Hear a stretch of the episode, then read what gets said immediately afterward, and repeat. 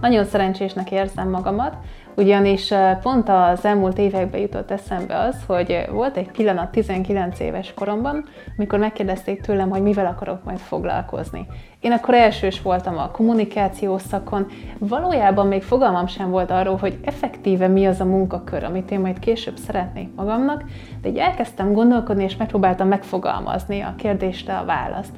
azt mondtam, tökre bennem van, mert akkor úgy tényleg mélyen elgondolkodtam erről, hogy szeretnék valahogy a kommunikációval foglalkozni, ha már erre a szakra járok,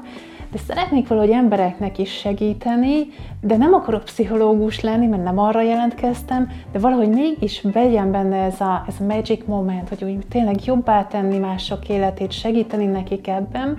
és, és az akkori párom olyan munkával foglalkozott, ahol egyéni klienseket foglalkozott, és ez nekem baromira tetszett. És akkor így ezt is behúztam, hogy, és akkor valahogy ez az egész úgy történjen, hogy, hogy legyenek ilyen egyéni klienseim, akik egy időpontra jönnek hozzám. És én nagyon szépen megfogalmaztam valamit, aminek akkor a létezéséről sem tudtam, és most így visszatekintve coachként jutott eszembe, hogy úristen, Hát én ezt több mint tíz éve megfogalmaztam, hogy mivel akarok foglalkozni, akkor még nem létezett, vagy én legalábbis soha nem hallottam még róla,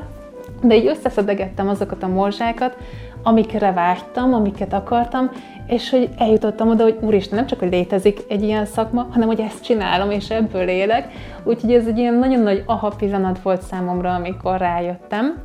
És maga az út, ami pedig ide vezetett,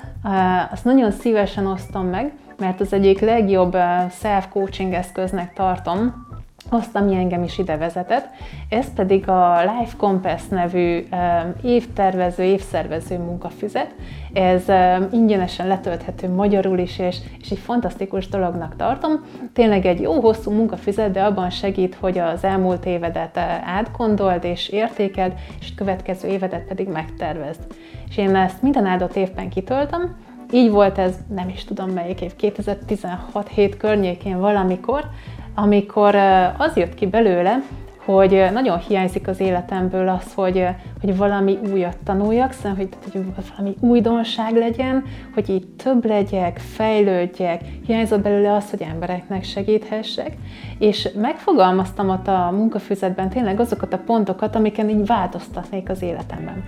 Elkezdtem gondolkodni ugye a második részében, hogy akkor mit lehet csinálni. És akkor viszont már hallottam én erről, hogy coaching, úgyhogy jól fel is írtam az évtervezés részbe, hogy utána nézek én ennek, hogy mi fánterem, vagy milyen tanfolyamok léteznek, és, és hogy egyszerűen én ebbe belevágok, mert, mert ez minden szempontból lefedi azokat a hiányokat, amiket megfogalmaztam,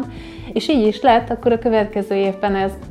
ez abszolút teljesült, elvégeztem egy kóstan folyamot, és azóta rengeteg sok képzés szakmai anyagot még elsajátítottam hozzá, és, és mostanra pedig tényleg tulajdonképpen azt az életet élem, amit annak idején még így összemorzsázva megálmodtam magamnak.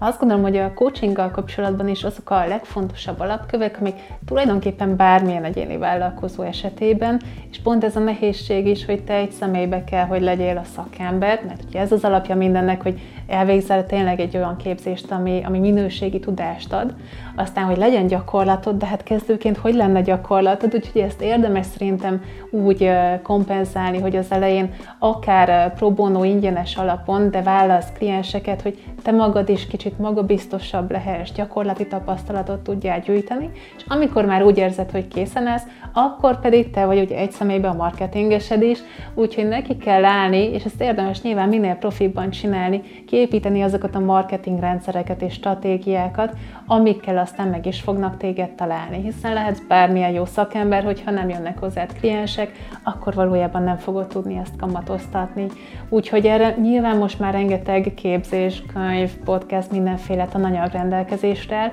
úgyhogy érdemes ebbe olyan szinten elmélyedni, hogy valójában ez az, ami téged elvisz a célodhoz. Úgyhogy nagyon sok coach és, és egyéb szakember is mondja, hogy de neki ez nem pályája, nem ért hozzá, nem is érdekli, ő a szakmájához ért, aztán kész akkor meg keres valakit, akinek ez a szakmája. Tehát, hogyha te nem akarod ezt magadra felvállalni, hogy belemélyedj, akkor keres akár egy marketingest, vagy egy olyan csapatot, akik, eh, akik kiépítik neked ezt az egész hátteret, de hogy nélkülözhetetlen, főleg az elején. Hiszen később ugye már bejön a képbe, hogy ajánlások alapján is jöhetnek hozzád, vagy terjed a híred, de hogy az elején ez még nincs meg, úgyhogy feltétlenül szükséges, hogy megteremtsd azokat a platformokat, ahol rád találhatnak az emberek.